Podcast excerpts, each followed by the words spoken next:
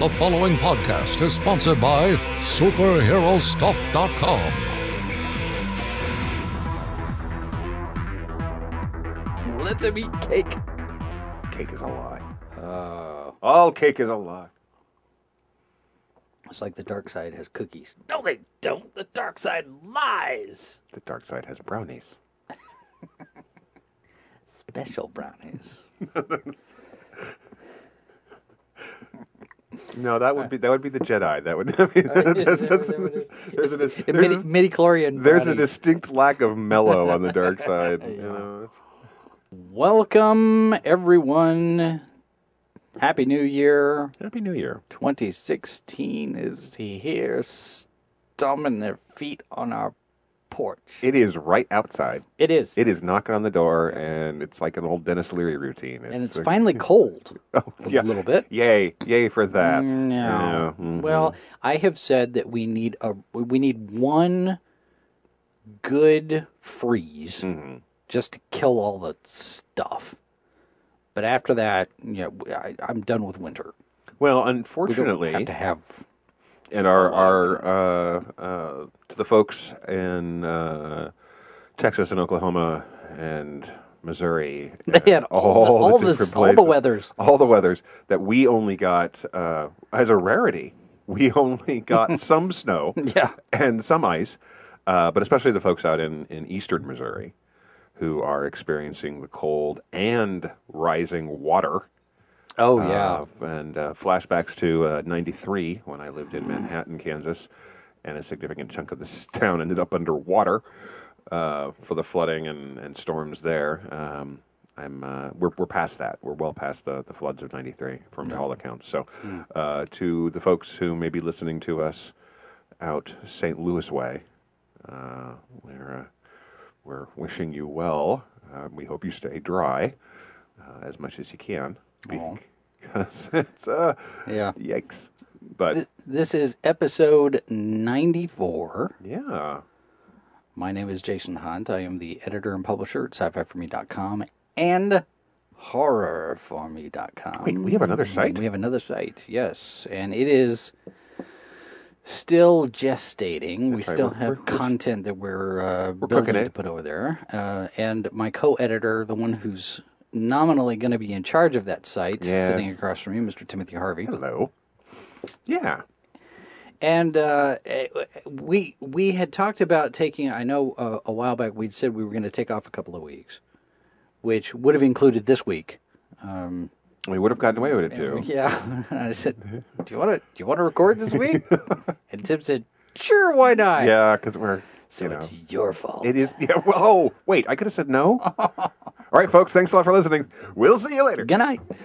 A couple of programming notes. Just want to make sure that everybody is aware we are in the middle of transitioning the show on iTunes. Those of you who listen on iTunes, you may not be hearing this episode yet, but we're going to be putting the direct links out. All of our shows now are going to be hosted on podcasts.com.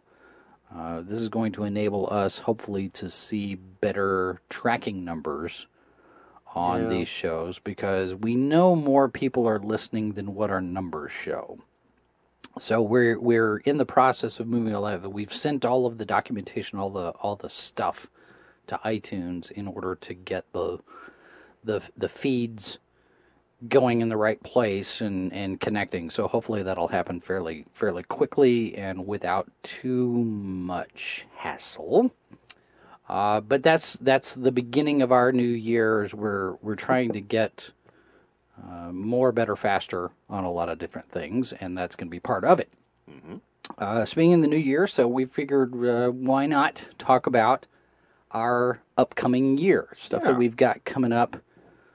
Plans and schemes and hopes and dreams and fuzzy pink unicorns who make coffee. Oh, interns. Interns. You're looking at the word interns. Is that what it is? We need more. Yeah. Interns are very useful creatures. Well, now I have to say, in the last few weeks, we have had a number of new people join the team here. Yeah. Garrett Saunders, Ben Harrison, Sam Sentman, all over on the Horror For Me side. Right. Caroline Scarborough is going to be bouncing back and forth between horror and sci-fi. And I think she's going to be working on our video game unit, as well as writing recaps for American Horror Story when that comes back. And then we've got McKenna Riley, who just joined, who is our new host for Salacious Crumbs. I am so glad that show is finally back. I am too. That's man, I tell you, I was like, when are we going to get a host? Because, I mean, Star Wars is out. Wait, what? Yeah. I don't know if you saw it or not. You might have missed it, but yeah, they made another movie. Wow. They made another Star Wars movie. I have to check that out. Yeah. And of course, today, the internet is blowing up over George Lucas's comments about it, which has been taken completely out of context. Hang on. Are you saying that things you may see or hear or read on the internet I swear, may not be a reflection of reality? It's almost as if William Randolph Hearst had come back from the grave. Okay, for the kids at home who have not been listening to their history teachers the way they should have, well, history teachers aren't even going to know who William Adam Hurst is. My history teachers all knew who William Adam Hurst was. How long ago did we take history class? Back in okay, a while something. Ago, but it's the okay. I sat today and watched the entire, and we're going to talk about this more on the next Echo Chamber because we're going to get that back up in production too. We need a lot of stuff going on. Our next Echo Chamber, we're going to talk completely about the new Star Wars film and the Star Wars franchise and all of that, and we'll touch on this a little bit, too, over there. But I saw the interview with Charlie Rose. I sat and watched the entire thing. It's an hour long. Right. Well, it's 54 minutes and some change. And this whole white slavers comment that the internet is blowing up about. George Lucas is just sour grapes. Blah, blah, blah. He needs to just go away. Blah, blah. That's not what he said. I mean, he said those words. Right. But in the context. Oh, wait, context? I know. I keep saying this context thing. So they're talking about the fact that, it's coming out of a conversation about the fact that Lucas came to the decision that he was ready to do other things, and Star Wars was going to be in the way of that. Right. And he made the decision to sell the company. Nobody pressured him to do it. He was I'm at that point in my life where, he's like, I'm married, I got a 2-year-old, I got all these other films that I want to do, I got these experimental stuff things, and the experimental stuff that I'm doing now is costing the company money, and I don't want to do that to the people that work there. So he came to the decision that it's time to sell. And Charlie Rose makes the comment that, the Star Wars movies, these are your kids. You're selling your kids. And metaphorically speaking, of course, for anybody intelligent enough to get the metaphor. Right. And Lucas is... I'm selling my kids to the white slavers. And he's making a joke out of it because historically, the kids are the ones that get sold to the slavers, and he's making the gag. And you also have to consider too that there are slavers in the Star Wars universe, and they're not considered to be very nice people. Generally speaking, no. There's not a Slaver of the Month award, or most cuddly slaver, or he's pointing up. He's playing with the idea that he just sold his kids to the corporation, to the man, and it is such an irresponsible practice that I'm seeing today. All of these quote-unquote journalism sites. I mean, Variety even. George Lucas calls Disney white slavers. That's not what he said. Right. That's not what he said. Well, okay, but again... That's not what he said, you know, and I want to sit there and, you know, I just want to stand there with my teddy bear hanging on the floor going, that's not what he said. That's not what he said. Well, but, you know, okay, also, look, there has been, and will continue to be, a lack of context for comments, especially for ones that require you to have a degree of historical context, knowledge, frame of reference, okay? I'm sure that the folks who are listening have noticed that there's a political thing happening. Wait, what? Yeah, I know. I realize that the wall of candidates may have made this a little hard to hear because they're all talking, but there seems to be a this is not a blast at any particular party or anything like that. It's just this is what happens during big election cycles, though not the presidential races, right? Right. A lot of people say things. They open their mouths and words come out. Often they fall out without any kind of rhyme or reason. And they almost all come out with very little historical context. And politics and religion and media and society and all these things. Context is a thing that matters. And I know. I don't know how. Periodically, I feel the urge to climb to the top of a tall tower with a bullhorn. With a bullhorn. See, because I could take that. I know. Piece see, out of context. But the thing is that there was a time.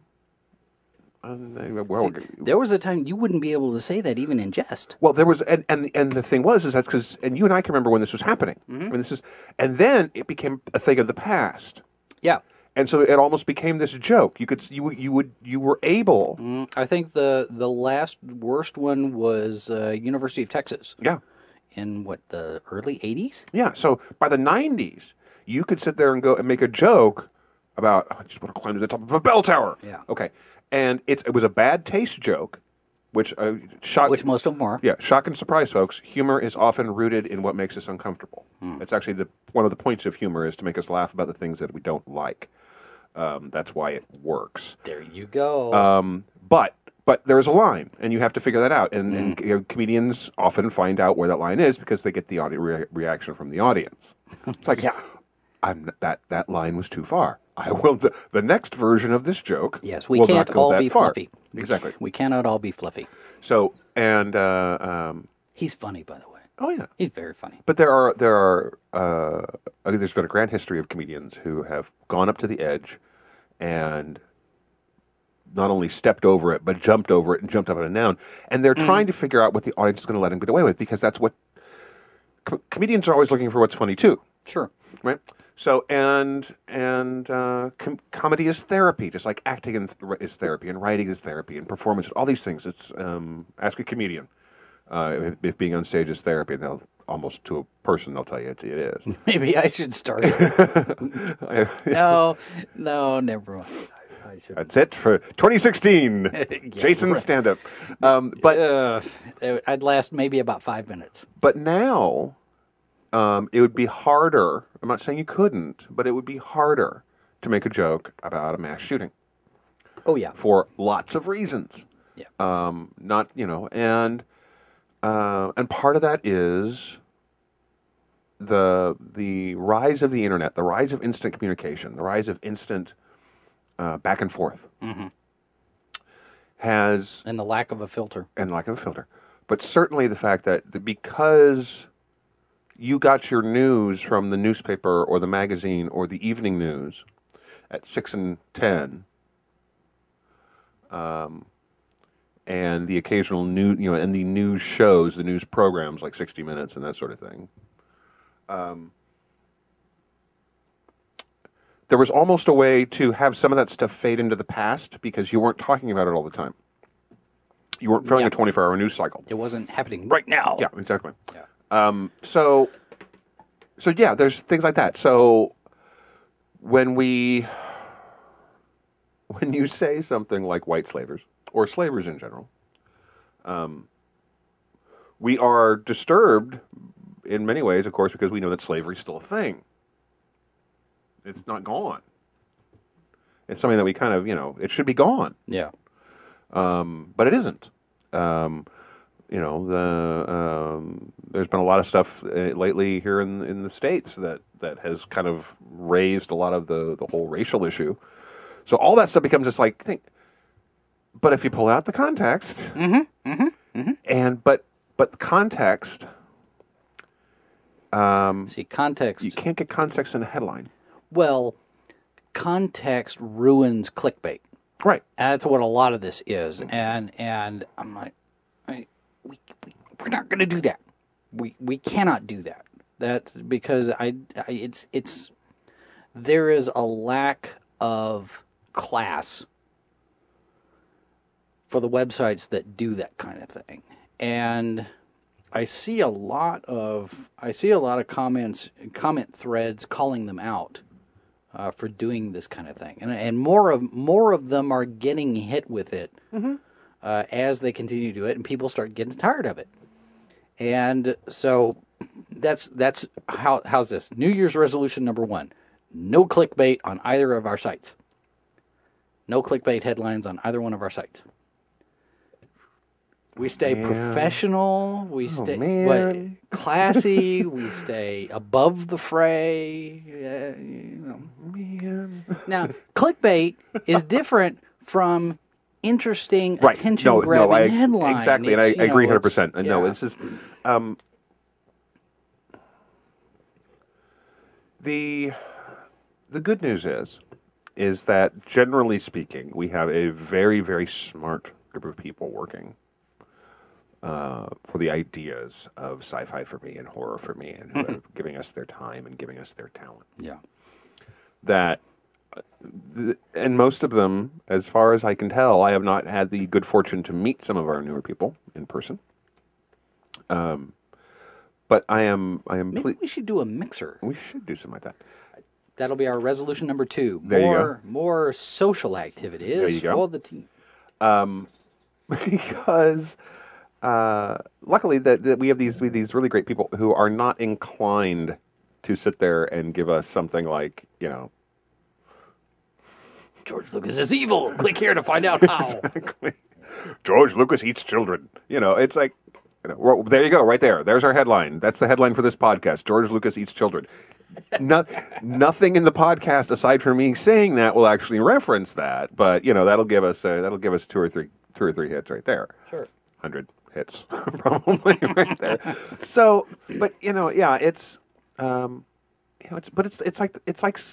What he's saying there is equivalent to, God, I can't remember the writer now, but used to say that selling your book was like going outside, you know, taking your children outside in the backyard and shooting them in the head. Oh yeah.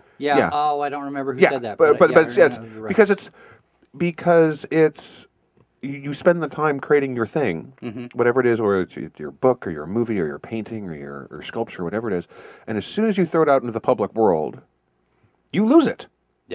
And it becomes something completely different, and it's painful sometimes when that happens. And it's part of that is the fact that it, no matter what your intent was, no matter what you set out to make, once it becomes part of the public mind, it becomes the public applies their views upon it, which is that's art.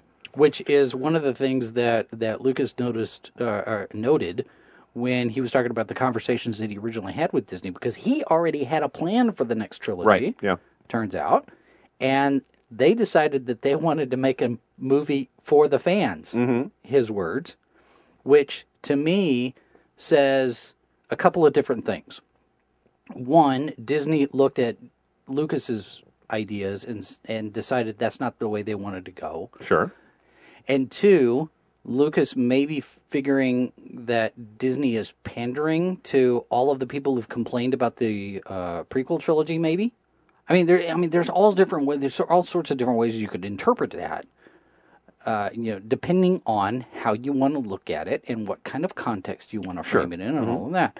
So we're going to get into more discussion about Star Wars: The Force Awakens on Echo Chamber, which we're going to be recording on Sunday the 3rd, And if all goes well, we will get that posted the day or two after that. So early next week, we will have a new episode of Echo Chamber, hopefully the first of many, because that one is a little bit of a nightmare to get enough people together to sit and record those things. Yeah. So we're going to try to be a little bit more regular on that schedule as well. Another show that's back, we talked about Salacious Crumbs, which is our Star Wars news, rumors, and innuendo, and all things, Lucasfilm and Star Wars. That's finally back. Well, and there's so much to talk about there, and so it's a really... It's good to have it back. Yeah, yes. And McKenna Riley, our new host, we've recorded our very first episode this week with her, and she did a really good job, and the numbers are already... pretty solid coming out of the gate, so I'm happy with that, and she's excited to do it, and she's a big Star Wars fan, and so hopefully we'll be able to go the distance this time with her, and then we talked about Horror for Me. We've got a couple of ideas for some podcasts on that side as well. Yep. We're not gonna spoilers, not yet. Not yet. But we're working on a plan for that as well, and I think we're going to get some book reviews going. We are. Sam Sentman is special interest in doing some book reviews. I've got a lot of book reviews that we have not done. There's quite a few books that we get over here that show up here at the bunker from publishers, and you look at it and go, that's...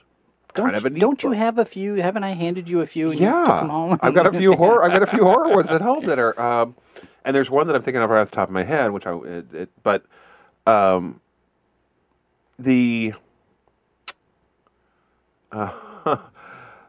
of it's just it certainly hasn't been able to fit into the sci-fi for me. It hasn't really felt right. I mean, there's.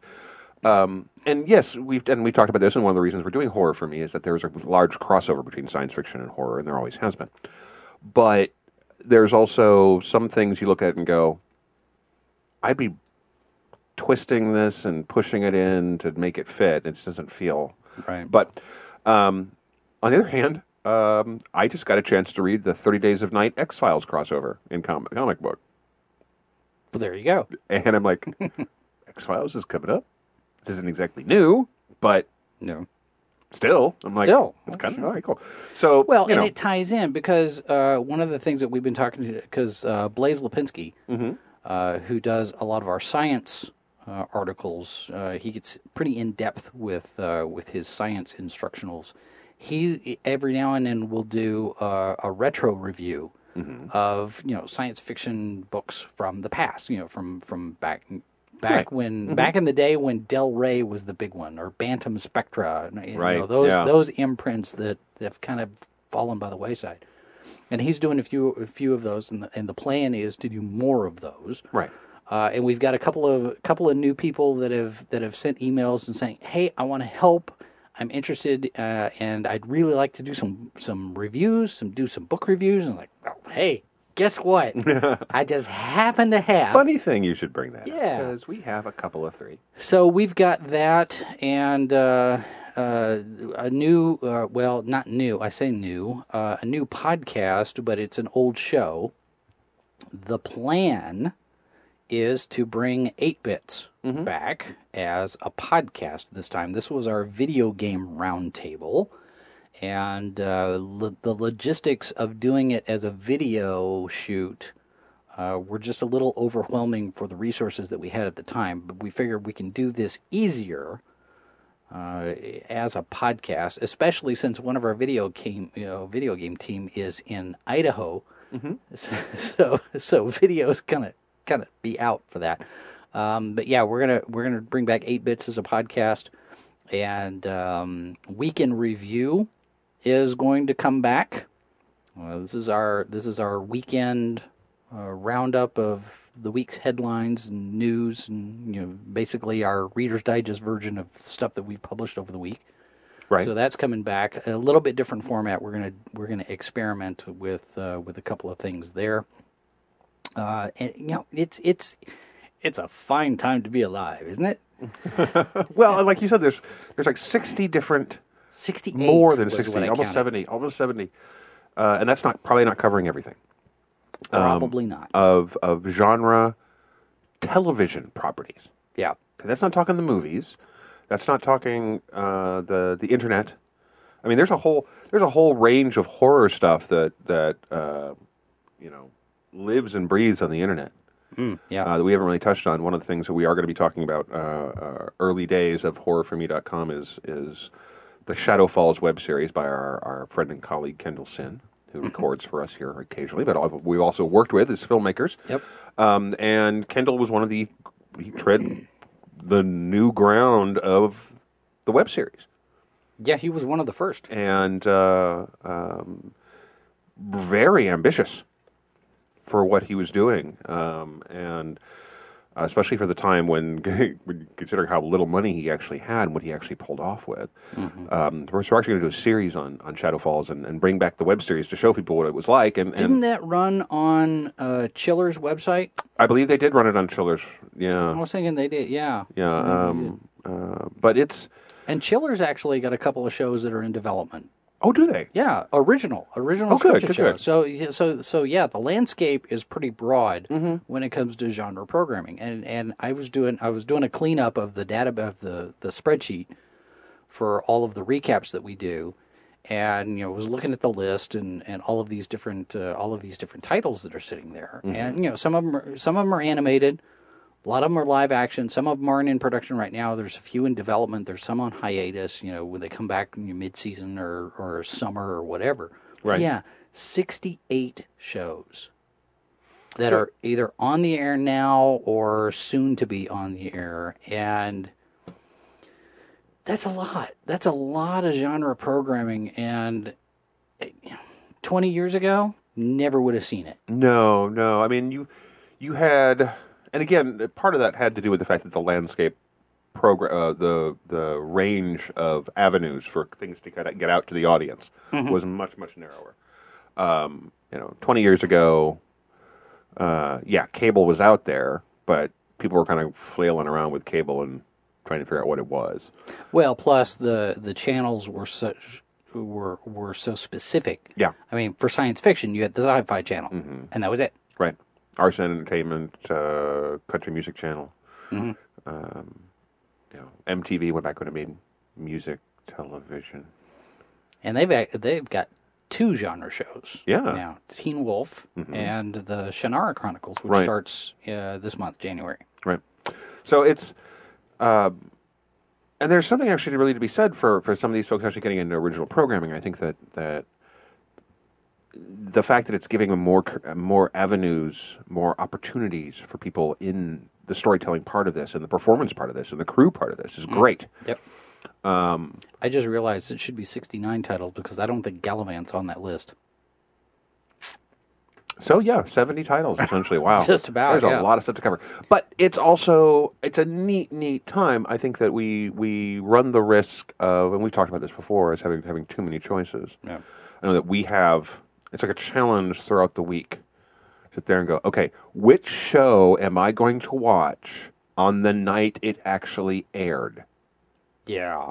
And the good news is, of course, is that the way we watch television and we consume our content has shifted from being you have to watch it now or you have to wait 3 months till rerun season. Right. Remember rerun season? I remember. So... but still, it's there's times it's overwhelming. I mean, Flash and Green Arrow this season for me were exactly those things. It's like, have you seen the new episode of Flash? No, I want to watch it. I heard it's got Gorilla Grodd in it. Yeah, and I want to see that. And everyone's telling me how great it is, and I haven't watched it yet. So could you all shut up? Shut up right now. Spoiler. Yeah. So yeah. But it's still kind of cool because the fact that we actually do have the choices and you have to sit there and decide.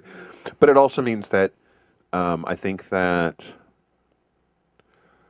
back in the old days when shows were given a chance to breathe and you could have a show that would stumble along the first season, and they would have figured it out, and by the second season, it would turn it into a hit. Yeah, which was pretty much all of them back in the day. Yeah. Well, again, it was a huge investment of time and money, and so, you know, but they also realized that they didn't have to cancel something to, because the audience was, you know, 15, 20 million people watching a TV show was normal.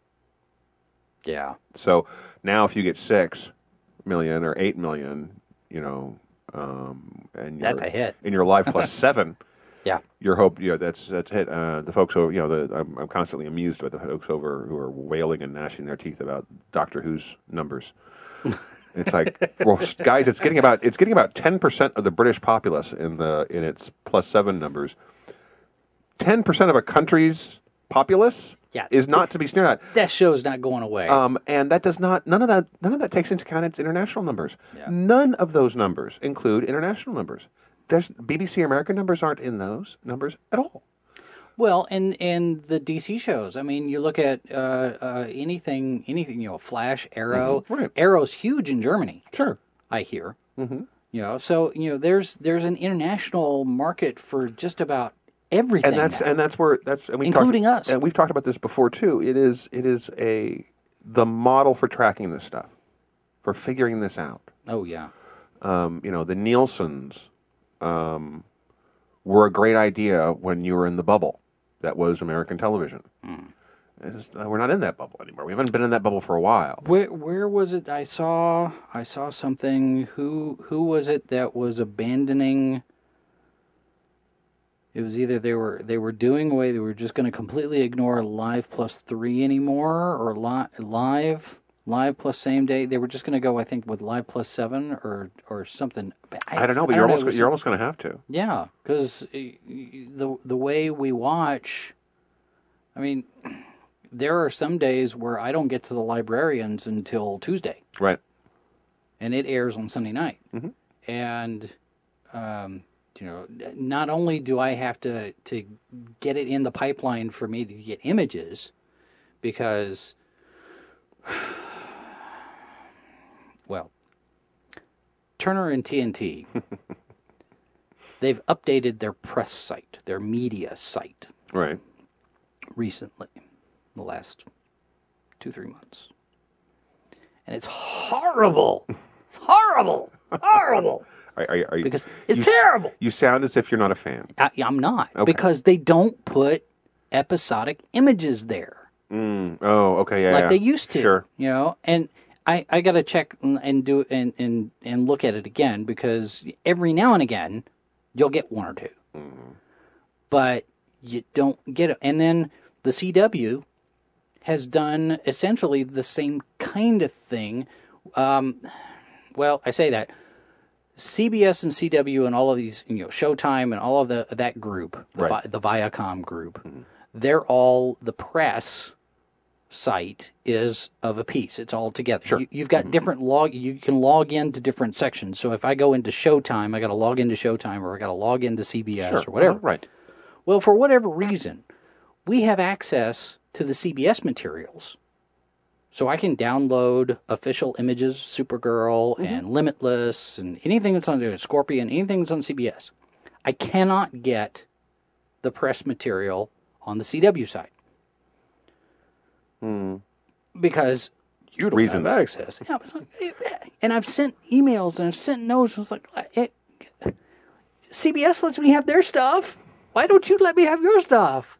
I mean, and I've got ways to get it that's, you know, official, and I'm not having to steal it off the internet or anything like that. But, you know, the press sites need to be more press friendly.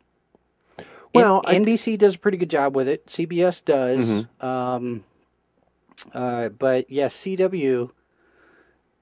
Not so much. Well, what I think is also very interesting is that you can definitely see which sites have. I get a little jealous here. We can tell which sites have insider access. Oh yeah, with screeners. Yeah. It makes me sad at night. The BBC America website is where we get our Doctor Who. Yep.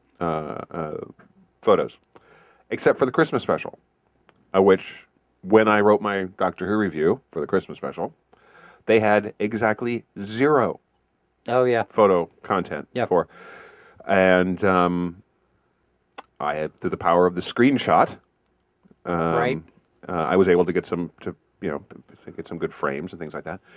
Well, and that's how I have to do librarians. I've watched it online and grab frames out of it, and it's the show. Sure. So I'm not stealing. And we're promoting. But yeah, it's kind of. I know. It's questionable. It would so that's resolution number 3. We're going to get on more media lists this year, right? Because and it gives us an opportunity with something like Horror for Me, where we've noticed this. There's less horror news out there. There seems to be less. There's a lot of reviews, and reviews are important because we have to share the information about the content. We have to share the information about the stories. Right. Go see this movie. This is the horror film you need to watch, because this filmmaker needs to be encouraged and given more toys to play with. Don't go see this movie because it's awful. Right. And it's a paranormal activity film. Oh wait, I said that. But there's not a lot of news. But there's not a lot of news, and there's not a lot of websites reporting that news. And I don't think there's a lot of commentary either, in a way that I'd like to see more of. Yeah. And I hope that we're able to do over on the horror side, because horror as an entertainment genre has been with us for a very, very long time. Mm-hmm. And it says something about us that we, as a species, seem to like to have that thrill. Right. That bit of bliss scare. We don't have the unfortunately, way too many of us do. We first world types over here don't have to worry too much about the saber-toothed tiger coming through the cave door. And unfortunately, there are a lot of places in the world where you can extend that metaphor if you want to include a lot of horrible things. But there is the things that got our blood going, pumped up that adrenaline, are fewer and far between. There's something about that racing of the pulse, and that chill that runs up your spine. But it's very interesting, the various things that we find scary. And now with politics, it's a thrill that runs up the leg.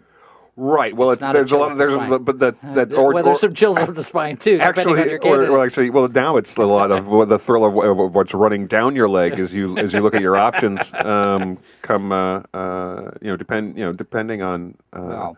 On where you stand, there's someone for everyone to be unhappy about.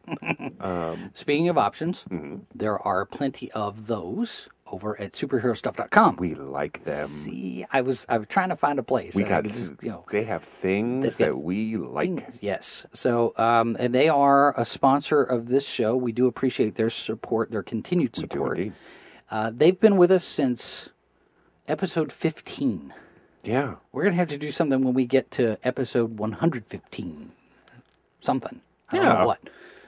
But yeah, we've got some plans and schemes. We'll discuss those when we come back from the break. We'll let you hear from SuperheroStuff.com as well as AtomicCotton.com. Mm-hmm. They make our T-shirts.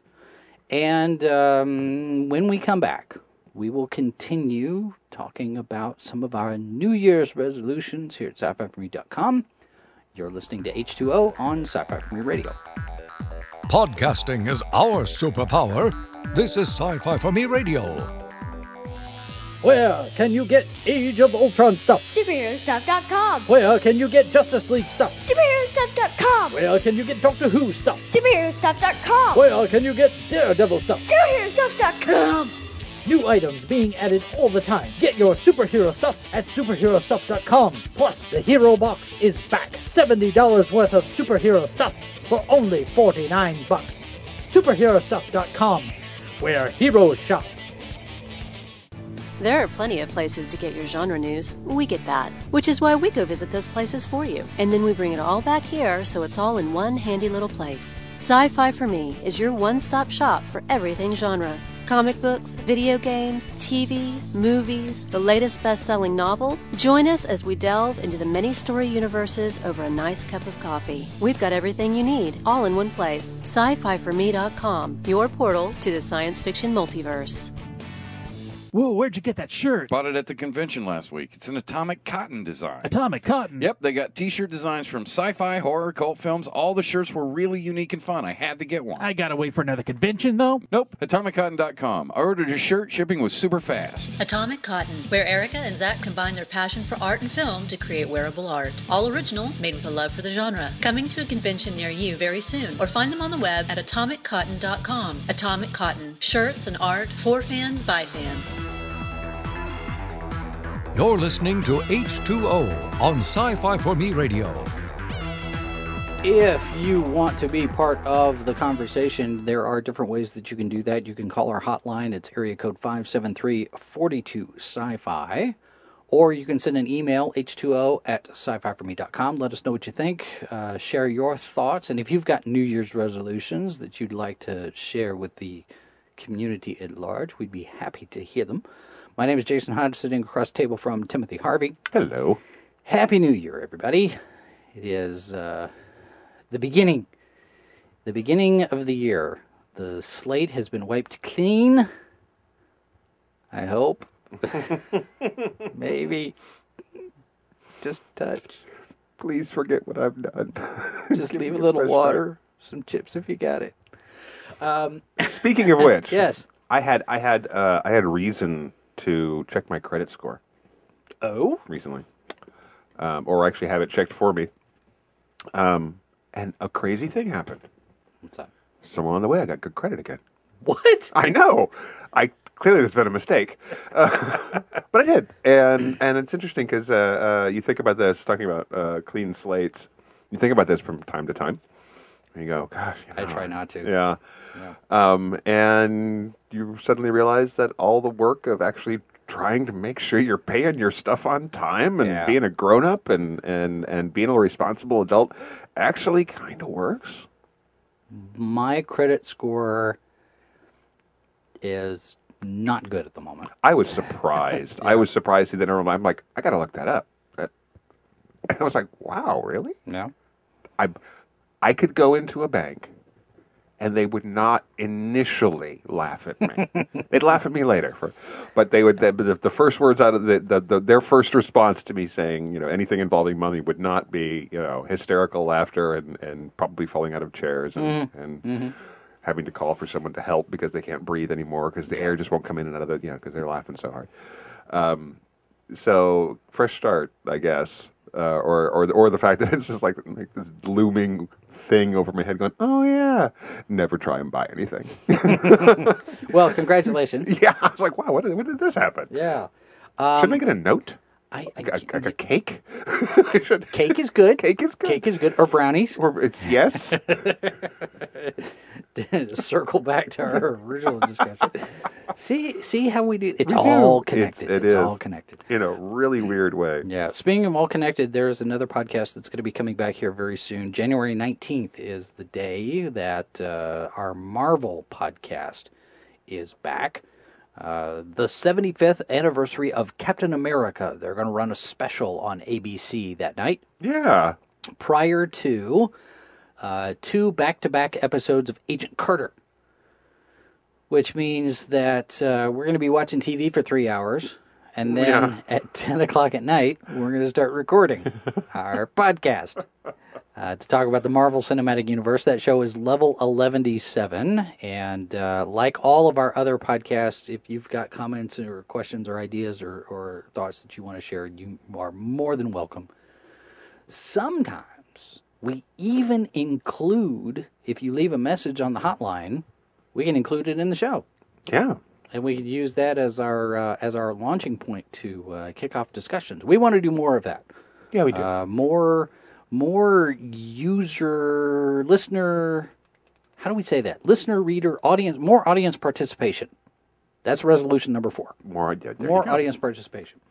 And a while back, we talked about doing the fan article, where the people that are not part of the team, the people not on the staff, people that are just out there in the audience, readers or listeners, could have an opportunity to contribute some stuff, guest articles and that kind of thing. So we're gonna be doing some more of that.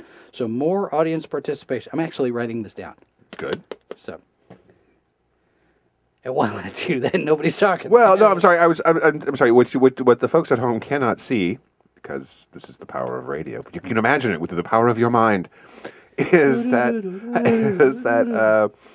after finally figuring out the correct combination of words over in Wikipedia to get me the list of horror television shows I was looking for. Yeah. What did it finally come up at? Horror fiction television series. You kind of have to do all four of those words. You got to break it down. Right. Sure. Right. And it listed, this is great, American horror fiction television, of which it lists 18 pages on Wikipedia. 18. So 18 different entries on Wikipedia,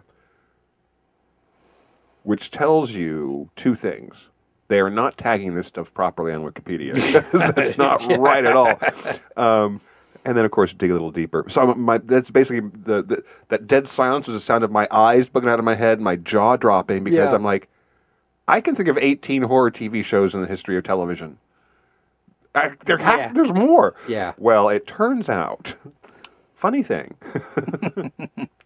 136 if you dig and poke around, and that's probably not even right. So that's going all the way back. That's all the way, and that's including things like Dark Shadows and and Night Gallery and all those things. And of course, Night Gallery and Twilight Zone and a lot of that stuff was horror and science fiction and drama and all these things, because there was a lot of crossover. You know, we could do a Dark Shadows rewatch. Well, and that's one of the reasons I was looking for this list. Is like there's so many great series that, thankfully, some people have them murdered by rebooting. And as much as I love to see some stuff come back, I love to see having Star Wars come back and tell new stories in the franchise, having a new Star Trek TV show. They're talking about, the whole Axanar thing is a little unfortunate, but they want to make a new Star Trek television show. This is great. Although it's Damon Lindelof. Well, but there are certain shows that you think they were products of their time, right? Yeah. And it's always been kind of the issues with some of the Twilight Zone reboots and that sort of thing, where it's like you either have to adapt new storytelling. Completely new storytelling, and it's the Twilight Zone brand, right? Remaking old Twilight Zone episodes is probably not the way you want to go. You want to end up with something more like Black Mirror, or some of the other just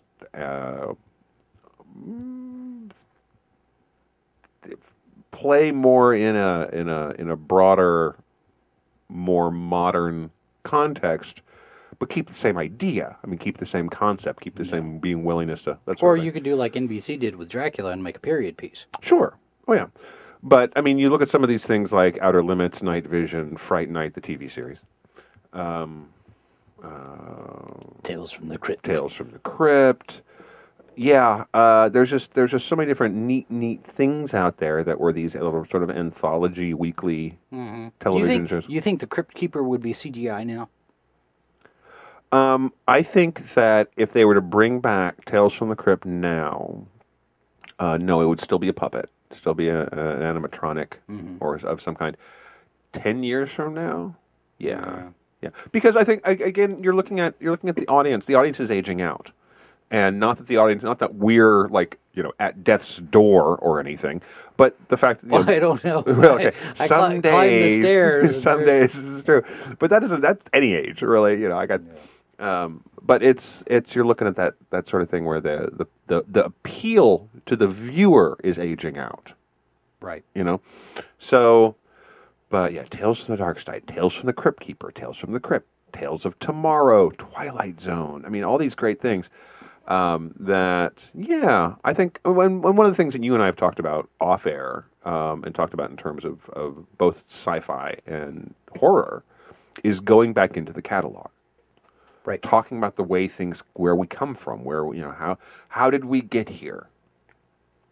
You get if you listen to Stephen King and Clive Barker and all the greats of horror, they're going to tell you having read Derleth and Lovecraft and Ambrose Bierce, Shelley and Stoker and there's a DNA Yeah. There's a DNA to the genres that we love, whether it's science fiction, fantasy, or westerns, or romance, whatever it is. And you need to know, you should know where it comes from, because there's amazing stories that you don't have necessarily seen. I mean, in science fiction, cannot tell you how many times it blows my mind that I know people who haven't seen Forbidden Planet. It's like, how do you live? Oh, I know. Well, how do you live in this world if you haven't seen Forbidden Planet? And a good example of that was Childhood's End, mm-hmm. when it ran on Sci-Fi a couple of weeks ago. Twitter was all just. I was amazed at how much ignorance of the genre there is among the people who are watching the genre. Mm-hmm. The fact that you've got a 6-hour movie event, miniseries thing based on a book mm-hmm. by Arthur C. Clarke that's been around for 50-some-odd years. More than that. Yeah. 53, I think, is when 1953 is when it was published. And people haven't read the book. Sure. And they're watching the movie. And it's like, oh, this is such a downer. I'm not going to read the book. I was like, the movie is based on the book. The one thing that the movie kind of got right was the ending. Yeah. I mean, there was a lot of stuff in between that was completely out of left field that wasn't in the book. The book was much better, I thought, than the miniseries. The miniseries is just added a bunch of superfluous stuff that didn't need to be there. Sure. But to have people making decisions about the content they're going to consume based on adapted content they have consumed, this lack of understanding, and and not to sound like a gatekeeper or anything, but if you're going to be a fan of the genre, pay attention. Well, I think that's one of the things that there's an opportunity here, because there are, it's like you said, there's a lot of stuff that repeats itself. Mm-hmm. There's tropes and there's things. I mean, in that interview with Lucas and Charlie Rose, he's talking about, all of the different influences on Star Wars. Right. The Westerns and the mythology and all, Kurosawa and all these different things. And he said, any good storyteller, any good filmmaker is steeped in that particular type of story he wants to tell.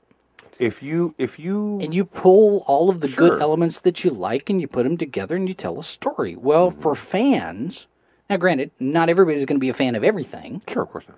But you at least should be familiar enough to know what you like, what you don't like. Well, and I think we're at an interesting time, because we've had this explosion of genre material out in pop culture. The superhero movie, right? Yep. This we all remember how big Batman was in the 80s, late 80, 89, right? It was huge. Mm-hmm. Oh, yeah. Those numbers do not remotely compare to Avengers. No. Right. So the reach of this is bigger. The impact on the wider society, the wider culture, the wider viewership is much, much bigger. Mm. So it's almost this fresh audience that does not even know. So we need to do retrospective, I think sci-fi 101 type. I think to some degree that it wouldn't be a bad idea, because there's so much really interesting stuff. I mean, we can, I've wanted to do this for a long time. In fact, I've got a film that never was finished. That was sort of my riff on. Oh, you've got one too. I've got a couple of them. Cabinet of Dr. Caligari. Yeah. Which is both. It's the first twist ending in cinema. It's the first psychological thriller in cinema. It's the first horror film in cinema. It's the first, you could argue it's a science fiction film because it's about mind control. And it's just you look at this and realize how influential this film was. The visual style, the way it was lit, all these things were completely groundbreaking. Yeah. It was the first of 6-7 different things. Very few movies get to sit there and go, even at any stage of development of the filmmaking process, to sit there and go, it's the first one that did all these things. Yeah. And it's another one of those people haven't seen it. No, they've. I'm sure they've seen. A lot of them have seen the Rob Zombie music video, which is based on Canada, which is great, fantastic. Thank you, thanks Rob Zombie for getting it out there. They may have seen the really terrible 1980s softcore Skinamax kind of thing that was a sequel, quote unquote. What? Yeah, I know, it's kind of scary. And so there's all sorts of crazy things that this stuff. But the interesting thing is that's the one that was on a double bill with Hardware. Maybe, yeah. So, but the thing is that it's still But the interesting thing there is that it's still percolating in the culture and in the genre culture. Yeah. There's a reason that somebody like Rob Zombie uses the visuals for that and the visual aesthetic for that for Living Dead Girl when that song came out and he did that. 15 years ago, but still. It's an important set of visual cues and things like that, that even if you don't even realize, it's still coming up through there. Star Wars is the 1940s, 30s, and 40s serials. Yeah. Indiana Jones is the 1930s, 40s serials. Even if you don't know that they are, if you don't know that it's a mythology or Joseph Campbell and all that stuff, I think we could do some to sit there and go, you like that? You want to see where it came from? You want to see where John Carter. John Carter. John Carter's a perfect example of that. Okay, so resolution number 5: more retrospectives. Give people more history. Where did it come from? More gravitas. that was the word of the day for which political campaign? The political season was it 2004? Everybody was saying the word gravitas. Oh, it's entirely possible. Gravitas. I don't want to use most of the words that are being said in this. We'll make a horror movie called Gravitas. Maybe? No? As long as we can have a hippie in it who goes, that's heavy, man. So did you see The Librarians? The season finale? Yeah, the season finale. Yeah, I did. Did anybody say Great Scott in that whole episode? I have to go back and watch it again because I was looking for it. You know what? I don't think I saw it. Because, there were so many different... Oh, yeah. Come With Me If You Want to Live was in there. Yeah. The DeLorean was there. The TARDIS was there. The musical cues that kept popping up. It was so much fun. But I didn't hear anybody say Great Scott. I don't think anybody did. I got to go back through. I want to go through and get with Cammie and pick out all of the different. I wanted to like Easter that episode a lot more than I did. I thought it was fun. It was fun, but also The Librarians is not heavy lifting. No, it's not. But at the same time, I'm a Sherlock Holmes, huge Sherlock Holmes fan. Right. I like my Moriarty to be more evil, less suave, misunderstood, roguish. I'm a villain. Well, that's Eve's influence. Well, I don't care. I want. Oh, and Moriarty to cackle. I require some evilness. Well, and there's nothing that says he's not going to come back and be worse. Well, but they've already established him as being this roguish charmer. Hello, I'm James Moriarty. Yes, of course you are. Okay. Yeah, whatever. So, but I was somewhat disappointed, but I had a good time watching it. Right. But it was a fun episode. Do not stare directly at the plot. But and that's one thing that. And we've talked about this before, the fact that there's not enough comedy in science fiction and fantasy. You've got Galavant. Mm-hmm. Galavant's coming back as a comedy musical, period piece. It's more fantasy than science. It's not science fiction. But it was very aware of its chances. Yeah. The first season, and it managed to do well enough to come back, and I think that's actually great. I think it's it's fun. And Red Dwarf are they still in production? Has that come out yet? You know what? We're going to have to do some checking on that. I thought they were still in production, but that's what I thought. Yeah, it's not done yet. It's not out. No. We would have heard more about it being out. Yeah. Well, the Doctor Who Christmas special was fun until the point where she realizes this is it. Well, yes. Up until the point the emotions kick in. Yeah. Until the romp ends right about the point where someone stared directly at the plot, and there was the people in the plot. Yeah. And but still, I had more fun with that one than I'd say probably about half the Christmas special since the show came back. Yeah, there's a few Christmas specials that just don't do it for me very much. You know, and most of them are 10. Yeah, well, it's a mixed bag for me. The Widow, the Witch, and the Wardrobe, the Widow, the Wardrobe, yeah, the Narnia one. Yeah, the Narnia one. Felt a little bit. I kind of liked the idea, but it couldn't make up its mind if it was something serious or something that was silly. Yeah, and it is a fine line. It is a very fine line. Horror comedies are tough to do, and although many horror films are funny, science fiction comedies are tough to do. Although it's less laughing at bad science fiction, is more just shaking my head and going, "Oh man, come on!" You know, the guy. It reminds me of the Geico commercial. You know, you've got the kids in the horror movie. Mm-hmm. Why don't we get in the running car? No! Let's go hide behind the chainsaws. When you're in a horror movie, you make bad decisions. That's what you do. Go hide behind the chainsaws. I know. Well, and you know, it's interesting. I'm hopeful. You know, I'm hopeful with all these genre properties that are getting, you know, adapted or produced, or, you know, whether it's movies or television or radio. The audio adventure has been coming back. Yeah. You know, people have been enjoying audiobooks for ages now, but I mean the full cast productions of things. I mean, Big Finish is doing Dracula. That reminds me, I need to check on ours. Yeah, that's true. Because I haven't heard anything lately. Yeah. It's just there's some neat stuff happening in all the different kind of mediums for getting this stuff across, which hopefully means that we're going to see a lot more people who are going to play within that particular genre the way it should be. I mean, horror comedy there's a lot to mine there. I mean, Cabin in the Woods, you know, that was made by horror fans. Mm-hmm. And we laughed. We laughed a lot. Well, Ash vs. Evil Dead has moments. Oh, good Lord, yes. There's a lot. I think they've designed that to have one funny moment like every 60 seconds. I mean, it's just like, you know, oh, and we've got a minute. Oh, say something funny. Okay, there we go. Yep. You know, because it's just, it's constant. And I am dying for a really well done everything at the wall.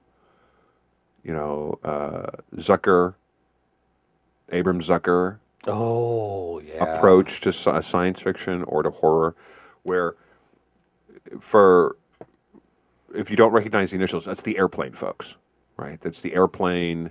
Didn't they do the Police Squad? They did the Police Squad, the first Naked Guns, which Naked Gun is supposed to be getting a reboot. Well, Naked Gun is Police Squad. Right, yeah. It was the Police Squad movies. Right.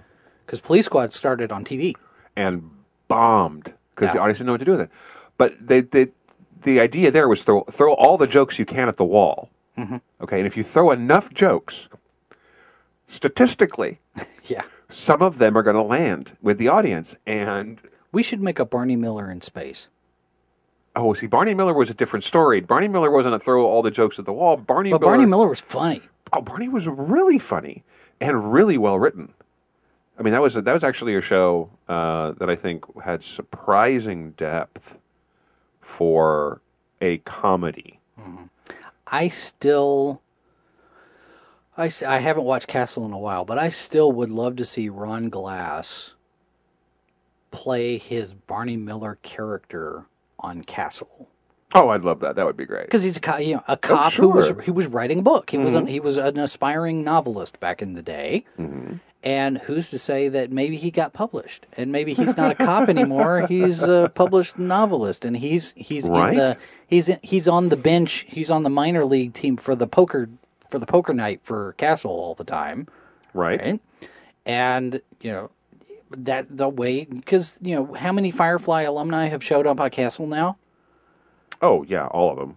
Why not? Let you know, bring Ron Glass in to play. Well, I'd have a cameo from Abe Vigoda. Oh, that would be so much fun. He walks in and goes, "Somebody order the fish." He is still alive, and you know, every time I find out he's still alive, I'm like, Really? I don't. Well, he's 94. Wow. Yeah. Which is great because he's one of those actors. He's one of the great character actors. Mm-hmm. Yeah.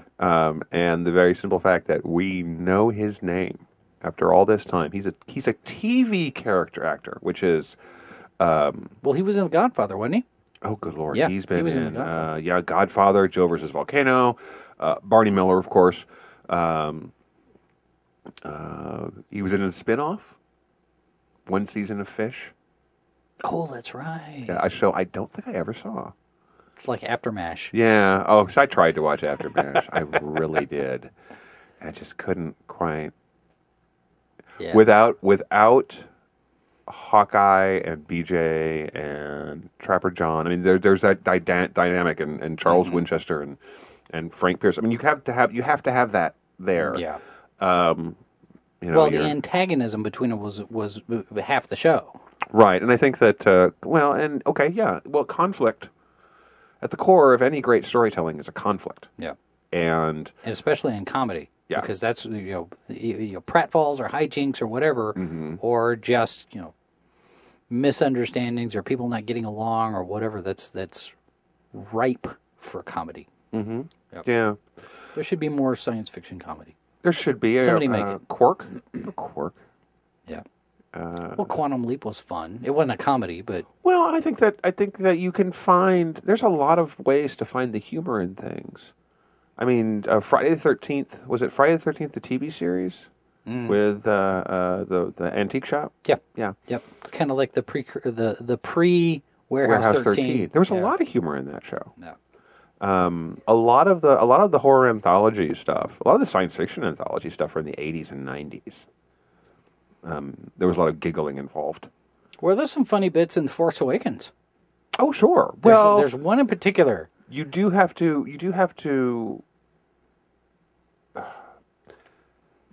realize that comedy is part of just life. Mm-hmm. And as a writer and as a filmmaker and as if you take it all out, Zack Snyder. I got to get my Snyder digs in. Apparently. Oh, yeah. Yeah. Or you can. There was a funny line in the trailer and everything, but you end up with things like and you can have. Okay, this is fine. You can have Stephen King's The Mist and Stephen King and the movie. Mm-hmm. Okay, grim. Yeah. Grim. Little humor, very little. Downers, bit of a downbeat endings.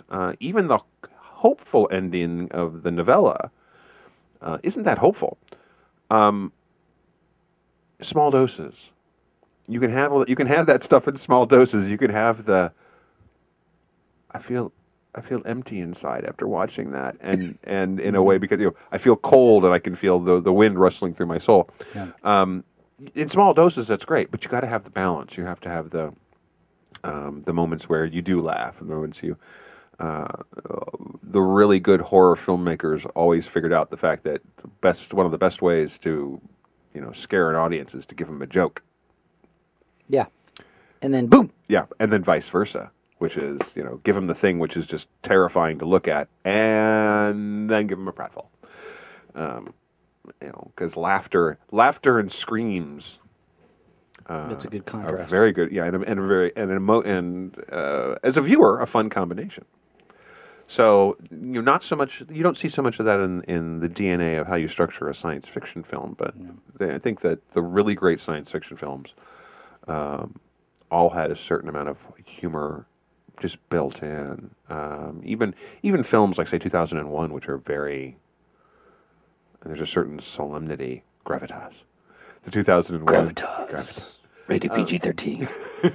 Starts Friday. It's heavy, man. In a world where everything's heavy, there was gravitas. I like it. Even then, the interactions between the astronauts and Hal have a very wry humor to them, the kind of thing that you can actually kind of smile about. So mm-hmm. It was still there. So yeah, it's an interesting thing to get the balance right on. But if you do it right, you have it. Yeah. So we've got 5. I want to make number 6 more convention coverage. Yeah, definitely. Because we're going to do that. More. We're going to do that kind of by default, actually, with some of our plans for this year. Oh yeah, because as some of you may have heard, WorldCon, the World Science Fiction Convention, home of the Hugo Awards, is going to be here in Kansas City in August. We're very excited about it. Mid-Americon 2 is going to be the hosting event. I need to send them an email because we've got to circle the wagons on some stuff and get some plans and schemes in place. We've got that. We've got Planet Comic Con in May. There's Kansas City Comic Con in August. There's NakaCon in March. I think there's Kansas City Cosmic Con in January. What? It's a smaller one, but there's a lot. Mm-hmm. And speaking of that, that gives me a good opportunity to mention that we do have now a calendar, not just a list of conventions on our conventions page, but there's also a calendar there that we're updating constantly. So you can actually go to our conventions page on SciFiForMe.com. Right. And it is, I think we've got one of the biggest lists of events worldwide that I've run across anywhere else. We've got almost we're very, very close. We're in spitting distance of 500 events. Right. Yeah. And so we've got a calendar built, a Google calendar that we've inserted into the page, and we're constantly updating that. And you can see every month all of the different events that are going on, and we've got links to their particular event websites and all that, so you can get information. So no matter where you are in the world, and I was looking at it, almost every single weekend there's something somewhere. Oh, sure. It's a constant thing, which is great, which is really cool. We're not going to get to all of them. No, sadly. But maybe those of you who are going can file on-the-scene field reports for us. You can be our junior correspondents. We would love that. Wouldn't that be cool? So, and that goes back to more audience participation. Sure. Oh yeah. All right. So that's 6. Do we want to try for 10, or do you think 6 is good for starting? Well, when you consider how many people do not meet their New Year's resolutions, I think we have a decent chance of hitting those 6. Okay. Well, we'll stop there then. And perhaps we should just for the reason of that's a... Maybe we come up with one that's so outlandish we don't meet it.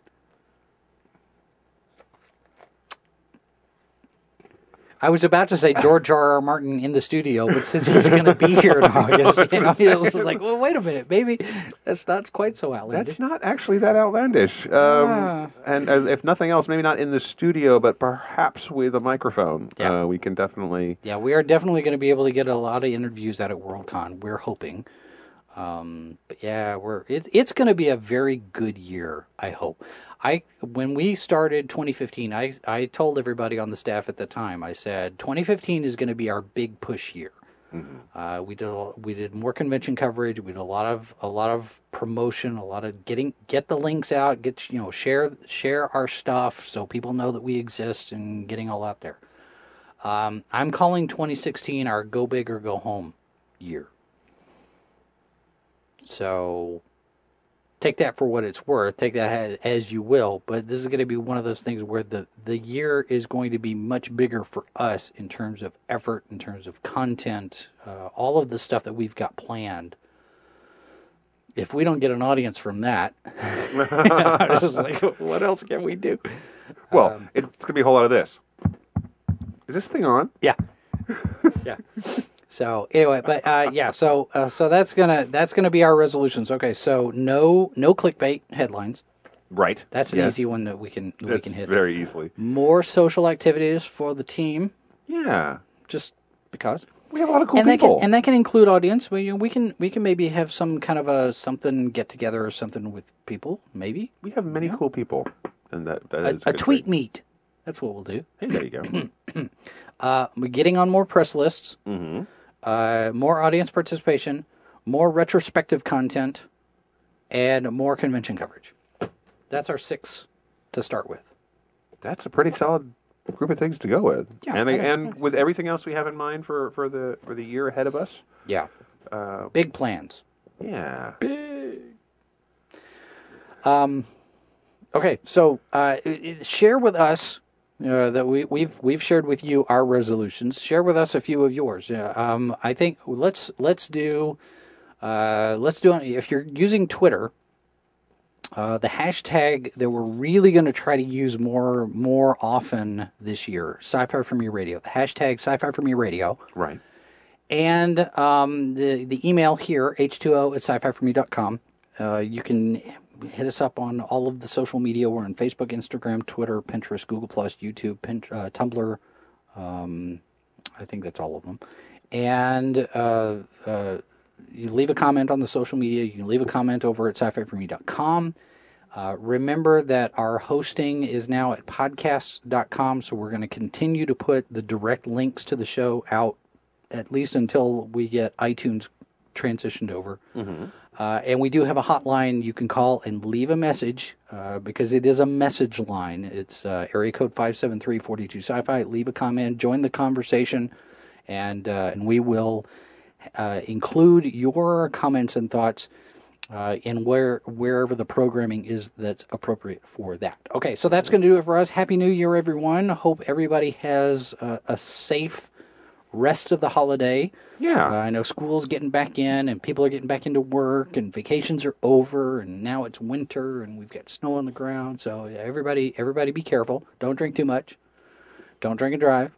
Have great times with family and friends. Yes, and that's going to do it for us. Timothy Harvey. Always a pleasure, sir. My name is Jason Hunt. Thank you very much for joining us for this episode of Hey, H2O. Folks, thanks for listening for 2015. Yeah. Thanks for listening and reading and watching and all the things that you guys, we would do this probably if we didn't have an audience of any kind. Well, we were doing it before we hit the microphones. That's right. And but it's so much more fun to know that you're out there listening. So, yeah. Thanks. Yep. And we do appreciate it. And we will be back with another episode of H2O next week. This has been a presentation of SciFiForMe.com. Copyright 2015 by Flaming Dog Media, LLC. All rights reserved. No portion of this program may be retransmitted without the express written consent of Flaming Dog Media. This is Sci-Fi For Me Radio.